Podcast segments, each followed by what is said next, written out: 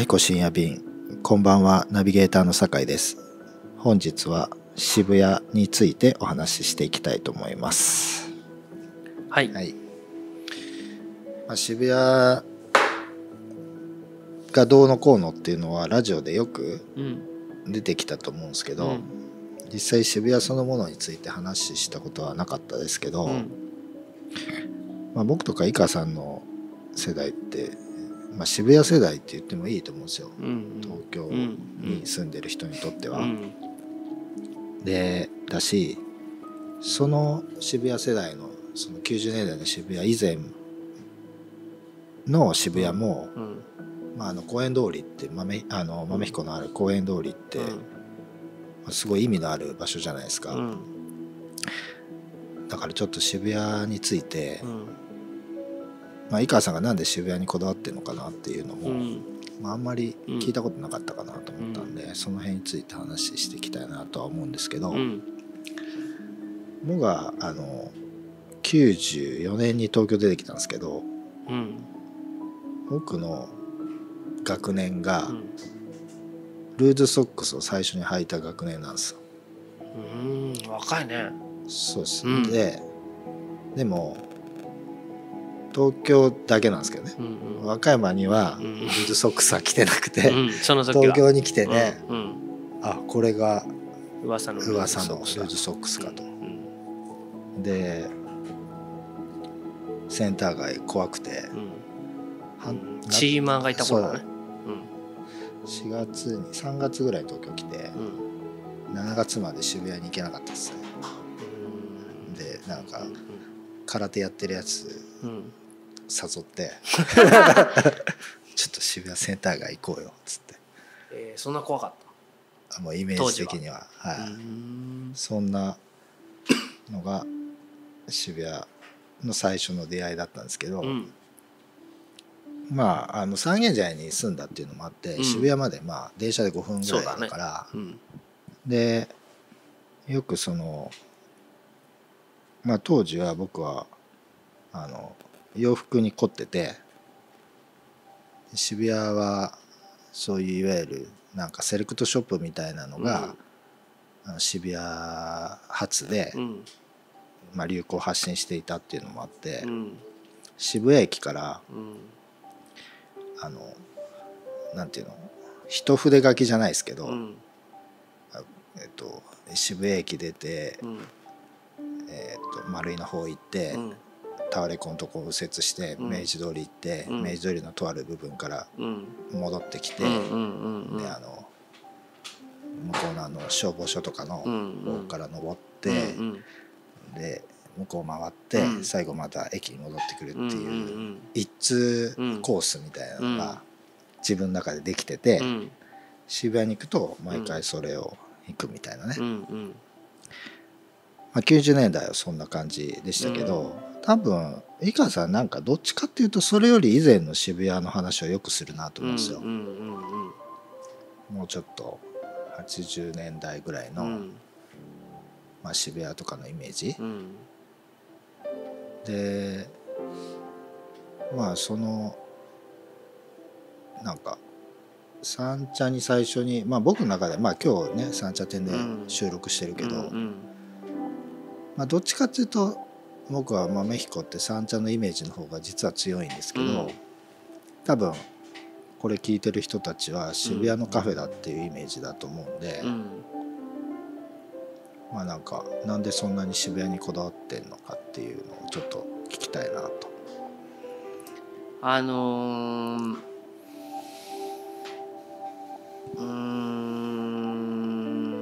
こだわってたってことになるんですかね。こだわってたっていうか、僕はずっと東京っていうか、その横浜とかね、川崎とかに住んでいて、私鉄だから、小田急だったら新宿、東急だったら渋谷、で相互乗り入れなんていうものはない時代だから、渋谷終点だよね。そうですね。東横線も田園都市線は半蔵門線になってたけど、渋谷だから東都会に出るっていうのは渋谷に出るっていうことなわけ、はい、で自分のお父さんたちが働いていたのは大体大手町だったからあ、うん、だから官庁街、はい、うちのお父さんは銀行員だったからね官庁街だから大手町まあまあその丸ビルだとかああいうふうにまだなかったですよね、あっちもが商業圏になったみたいなのは本当割と最近で、うん、それまでは渋谷止まりなんだよ。そうですね。僕ら西の人間のまあ渋谷止まり、うん、で渋谷から先はない、うん、で新宿っていうのはまあ新宿も池袋もそういう意味ではターミナル駅だけど、うん、新宿っていうのはやっぱり昭和止まりなんだよね。まあそうですね、うんうん、平成以降に、うん、その渋谷がもあその新宿が持ってるものって、うん、まあ基本的にはないわね、うん、で新宿はまあ副都心って言われるぐらいだからその大手町とかの、まあ、都庁がああいうふうな形で来たっていうから、はい、どっかその皇居のよりも向こう側にあるものを一部こっち側に持ってきたっていう、うんうん、まあ官庁街なんだよね。そうですね。言ってみればだからそういう意味で言うとその官庁街のところっていうのは大体飲み屋が発達するっていうことだけど、うんはい、渋谷ってそういう役人の人たちが来るっていうことがない、うん、本当に若い人たちが新しい時代っていうのはこういうところからできるよねっていう自由っていうイメージなんだよ、うんうん、だからそういう意味では渋谷っていうのはまあよく渋谷は西海岸ですよねみたいなことを言ってる、はい人はうざいとは思ってるけど、はい、まあそれは多分その官庁街である東の大手町だとかっていうものからすると、はい、まあ世代が若い人たちが、うん、まあ雑誌だとかアパレルだとか、うん、そういう人たちが自由にまあ着崩すっていうのかな、はい、服なんかも、うん、そのフォーマルではない。はい着崩した中に品があるとかっていうようなファッションっていうのが渋谷にはあってまあその後だから僕が好きっていうか僕が思っていた渋谷っていうのはそこ止まりだね。でその後まあガングロだとかチーマーだとかっていうとかまあブラックカルチャーっていうのかなうんまあそのまあサブカルっぽくなっていく、ね、まあサブカルっぽくなっていく、うん、まあそれとまあニューヨークでいうとこのブルックリンだとかああいうようななんかそういうなんか底辺、うん、若者の底辺だけどそれは俺たちの何かこう発露みたいなものをまあがっていう街に移そうと思ったんじゃないの？あ、そうなんですかね。多分。というのは時代がやっぱりバブルまではそういうものでやっていけた、うんはい、ちょっと着崩すみたいなことも含めてね、はい、僕はそのカルチャー評論家じゃないから、はい、よく知らないよ、うん、ただ自分のなんか感覚で言うと前にも言ったけどその西武っていうものが出てきて、はいまあ、セゾングループっていうものがなんとなくこういうものをまあなんちゃっておしゃれみたいな若い人たちのなんちゃっておしゃれの着崩すみたいな少しフォーマルなものを着崩すみたいな形の文化みたいなものも発信していこうねみたいなところが多分だからちょっとお行儀がいい、はい、でもそのお行儀の良さみたいなものが多分俺が記憶してる限りそのセンター街にいるその役をやってたりとかギャングって言われてるような人たちは案外有名私立高校の連中だとか有名次第のやつらが結構ちょっと悪やってるみたいな感じのなんかイメージが渋谷にできてでいうのは多分やっぱり日本の経済みたいなものがまあ凋落していくそういう中で若い結構有名私立高校の女の子たちも売春を平気で渋谷でやってるよとかクラブがあってとかっていうまあサブカルっていうかアングラになっていく、まあそうですね、アングラ化していくってことだと思うんだよね、うん、でだから表に見えているものと裏でやってることっていうものがどんどんこの、アングラ化してって、うん、俺なんかそれをすごい感じたのは、うん、ノリピーの旦那とノリピーが渋谷百軒棚で覚醒剤で捕まったっていう事件があってねなんかノリピーが覚醒剤っていうのとか、確かになんかノリピーの旦那が渋谷百軒棚で覚醒剤で捕まったとかっていうのって、なんか目に表に見えているものと、はい、その悪がなんかこう潜んだっていう感じっていうのかな。 そうですね。それが多分渋谷の街を分かりにくくしたっていう気がするのね。そうですね。なんか一見街はどんどん綺麗になっていく、綺麗になってって、なんかこうちょっと怪しげな感じじゃなくなっていく。だからアングラみたいのも一掃されて、なんかもう表向きは本当にチェーン店しかなくなっていく。だけど本当の闇みたいなものはその中に潜んでいく。でそれは若い子たちの気持ちも、見た目はすごく普通の子たちなんだけど、心はどんどんすさんでいるっていう、そういう時代の象徴に渋谷がなっちゃったっていう気がするのね。なるほどね。でそういうのってなんかこう熱を持ってるものじゃないから、なんかこうなんて言うんだろう、温かいか冷たいかって言ったら冷たいし、まあその冷たい中での温かさっていうかな、なんかちょっと、なんかまあ闇だよね、闇。まあ渋谷って確かにそういう、いつからかそういうイメージに。そ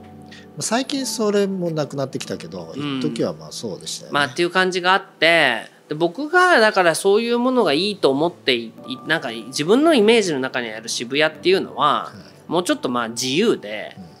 つまり自由という温かさがあるっていう。イメージの渋谷がある。まあ渋谷って言っても何て言うんだろう、駅の向こうっていうよりは僕はその明治神宮ぐらいからつながってる渋谷ね。明治神宮、原宿からつながってる渋谷で、原宿にももちろんそういうのは感じたけど、多分原宿はバブルの時に値段が上がりすぎちゃって。表参道のとこにはもう目抜き通りにもうブランドショップしか並ばなくなったっていうあたりから、まあ僕らに介入する余地がないっていうところになって、渋谷っていうものの裏側に割とみんながそうやって好きに遊べるっていうようなのがあって、そこに喫茶店もあって、でテレビ関係の人たちもいてっていうようなのが僕らの渋谷だよね。で僕も NHK で勤めてたから、そういうところにいたっていうのもあるけど、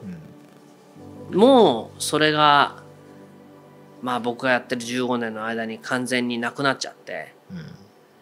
で今はなくなっちゃってるから、そういうものを自分たちで発信しようって思っている。なんか場所で言うとね、最初のお店、渋谷のね宇田川町の方にあったとか。なんかまさにアングラの巣窟みたいなところですよね。そうだね。宇田川なんてまさにそう。まあ落書きもいっぱいあるし、なんかまあそういう街だけど、まあ今から考えてよくあんなとこにあの光ありましたね。いや本当だよ、本当。だからまあ逆張りっていう意味では、まさにその通り。まあ逆張りっていう意味では本当にそう。ああいうところに何か通じるっていうのかな。まあ。逆にだからやっぱり家賃なんかも明治通り側はすごい高くなったんだよ。光栄なんかができることを多分目論んでたんだと思うよ。光栄ができた後、東急プラザの横原宿の東急プラザのオープンと、東急はあっち方面を狙ってたからね。で多分それは今思えば副都心線ができることを想定してたんだと思うんだよね。副都心線は明治通りの下に潜ってって走ってるじゃん。明治神宮前原宿ってすごいぐらいいるからね。あと北参道とかさ、あっちの方面に新宿三丁目に向かって、あそこなんだこれからはっていう。でも僕らはさ、そんなこと知る由もないから、まあ宇田川の辺りっていうのは多分まあ後になんだっけ奥渋とか言っちゃって、まあ今更急に持ち上げてんだけど、要は家賃が安い。で家賃が安くないと僕らは好きなことができないから、だから家賃が高くなると若い人たちって入る余地がないわけじゃない。だから渋谷の中でも家賃が安いとこ、でも僕は渋谷に何て言うんだろう、鼻が利いたからさ、そこによく行ってたから、あそこは NHK の人でも例えば渋谷から小田急に乗る人でも、あの通りはよく使うと。でそのセンター街からまっすぐ来る道だし、別にその1回来ちゃえばそんなになんていうの行きにくい場所じゃないっていうことは分かっていたし、まあ窓がないことはとても懸念したけど、まあ、窓がなくても窓がないなりのアングラ的なものをここでやればやりたいことはそっちじゃないけど、はい、と思ったわけよ。でもそれをやってた時に本当に渋谷の再開発も含めてなんか豆彦はアングラ狙いなんですよねみたいななった時に、あ、そうなんですか。うん、だってその演劇とかやってるからですか。演劇っていうかやっぱり場所、うん、だってセブンイレブンの中を通って行く店なんて、もう本当に何裏狙い。はいはい。でそういう店作りをしたいんですよねって言われた時に別にそういうことしたいわけじゃないなと思って、はい、同じ渋谷でも公園通りに出そうって決めたんだよね。だから公園通りはだからまあなんていうか、まあ、胸張って歩くみたいな感じで、宇田川の方はちょっとそうじゃないっていう、だからまあ全然コントラストの違う2種類の店をまあ持ってても面白いかなと思って出したんだけど、はい、はい、実際もう宇田川はやめちゃったけど。まあ今だからそれで公園通りをやっているけれど、うん、今あれができたらね、宮益坂の下降りた宮下公園のところに、はい、なんとかウォーク、うん、なんとかウォークっていうのなんか宮下ガーデン、宮下ガーデンっていうの、はい、なんかなんつうかさーとは思うよね、うん、なんか結局東急とか行政が含めてやってること、まあブルーライトクリスマスのブルーイルミネーションとかもうどれもうざいもんね、うん、俺に言わせれば。だからそういう意味で言ったら本当に喫茶店、まあハトはさなぜかブルーボトルのなんか煽りを食らってって意味合い違う。食らってんすか。いやそうでしょ、だってブルーボトルの社長はハトをモデルにして作ったって言ってるんだから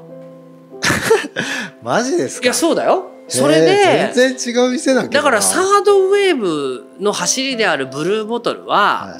鳩を発祥みたいな物語になってるわけよ。へえ。全然違うの。全然違う。だからブルーボトルの社長、今の社長じゃないよ、今ねすぐ売っちゃったから。だけどそのブルーボトルの最初見たら僕は渋谷の鳩っていう喫茶店にもう惚れ込んだと、うん、こういう店を作りたいと思ったけどできないから、うん、自分は何あれどこなのカリフォルニアなの、はい、なんかわかんない、あっちも西海岸で、ね、ブルーボトルを作ったんだっていうことでサードウェーブの雑誌系の聖地みたいになって、もうハトはすっごい客層が変わって若い子がごっそり来てるわけよ。ああそういうことだったんですね。まあ今ちょっと落ち着いちゃってるところあるけど、うん、そうなのよ、うん、だからハトはなんとかそれで生き残ったものの、はい、ああいうものっていうのはもう鳩以降ないよね、うん、で豆彦やろうと思った時にも僕は鳩が好きだったし、はい、ああいう店やってもまあうちではねやっていけないし、はい、だそういうふうに思って結局なんだろう、まあその後ドトール系スタバ系みたいなのがブワーッと増えちゃってる今、はいはい、本当に豆彦、渋谷でやる豆彦っていうことの意味合いっていうのはすごく問われてはいるよね。うん、うん、で実際今来てるお客さんが豆彦のそういう良さをいいと思って来てるのかどうかわからないし、うん、で僕らもなんかそういうお客さんに結局合わさざるを得ないから、はい、その本当に7時、お店今7時に閉店して、うん、まあ今8時だけど、まあまあそういう時間に閉店した後、うん、イベントで俺がやってることとか、はい、はい、お弁当を作ってるとか、はい、いうことと来ているお客さんとの乖離がすごいよね。うん、普段のお店と、うん、普段のお店とそれ以外とね。そう。あ、そうそうそうそう。だからこれは果たしていいことなのかどうかっていうのは非常に悩むとこだよ。だって全然もう別なんか個人の社長がさ。なんだろう、だって本当は普通の喫茶店じゃない、普通の喫茶店として王道として好かれればいいのに、裏でだからな、例えて言ったらどう言ったらいいのかな、本当は松田聖子なのに、はい、はいはいはい、松田聖子としてどんどんファンが減ってって、はい、松田聖子が本名で時々やる民謡大会がすごい受けててその「え、松田聖子っていうのは知らないけどなんとかあの女の子が歌う民謡大会はすごく好き」っていう方が一人歩きしてて、時々もうディナーショーで松田聖子のディナーショーなのに民謡を歌い出してるっていうカオス化してるのと近いんじゃない？なるほど。だから渋谷はそういう意味で言ったら渋谷にあるからなのかもしれないですけどね。そう、だから渋谷にあるってことそのものがなくなって、まあそのなんていうのかな、まあその民謡だけの民謡カフェにしちゃえば別に話はもうちょっとシンプルなのかもしれないけど、でそれは今年どっか小田原で民謡カフェをやりたいなとは思ってるんだけど、でも多分豆彦がいいと思ってるのはそのなんていうんだろう、渋谷のああいうところでそういうものをなんとか頑張ってやろうとしているっていう姿勢にあるとも思うんだよね。まあそうなんですよね。うん、